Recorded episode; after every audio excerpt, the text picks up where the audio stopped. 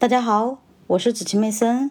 今天我将继续为大家阅读《投资者的未来》第五章：泡沫陷阱，如何发现并规避市场狂热。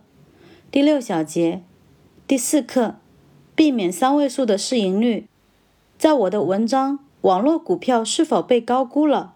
这些股票是否曾经被高估》发表之后，网络股票在接下来的四个月时间里。下跌了近百分之四十，不过这并没有挫伤互联网狂热者们的热情。随着在线商店销售额上升的报道不断出现，网络股票开始复苏，并且超过了四月份所达到的高度。实际上，在从四月的八百点跌到八月的五百点之后，网络股票指数在两千年三月初几乎上升了两倍，达到一千三百点。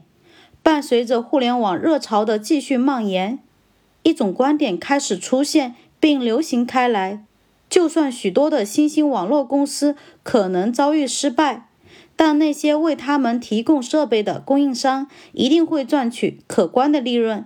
结果，为互联网和新兴的个人电脑市场提供商品的大盘科技类公司的股价也窜升到了新的高度。大多数持有思科。太阳微系统公司、易安信、北电公司等网络股票空头的投资者认为，这些公司的利润并不会像分析家们所设想的那样以如此快的速度增长。不过，这里还有一个更基本的问题：即使实际的盈利能够达到预期的水准，这些公司就真的配得上他们高额的定价吗？每年的三月。证券行业联合会在沃顿商学院举行为期一周的学术会议。在两千年二月底，我曾经为了会议上要做的一次演讲而研究过上面的问题。我分析了九只拥有巨额市值且市盈率超过一百的股票：思科、美国在线、甲骨文、北电网络、太阳微系统公司、易安信。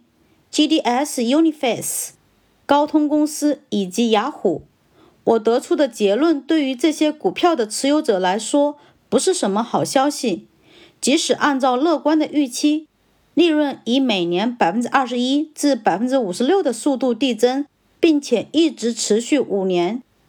长期的利润规划通常涉及到未来三至五年。这九只股票的平均市盈率仍然会达到令人心惊肉跳的。九十五，而其中的三只美国在线、GDS、Universe 和雅虎拥有的该指标数值还会在一百以上。即使利润增长能够按照预期的速率维持十年，实际上没有人相信这些公司能将这么高的增长率保持这么久。上述股票的市盈率也只会下降到四十左右，仍然高的惊人。投资者的设想如果实现，那么科技类股票将会在今后十年中完全统治市场，并且其价格水平将达到标准普尔五百指数历史水平的两到三倍。这种情况实际上是不可能发生的，这些股票的价格必然会遭遇巨大的滑坡。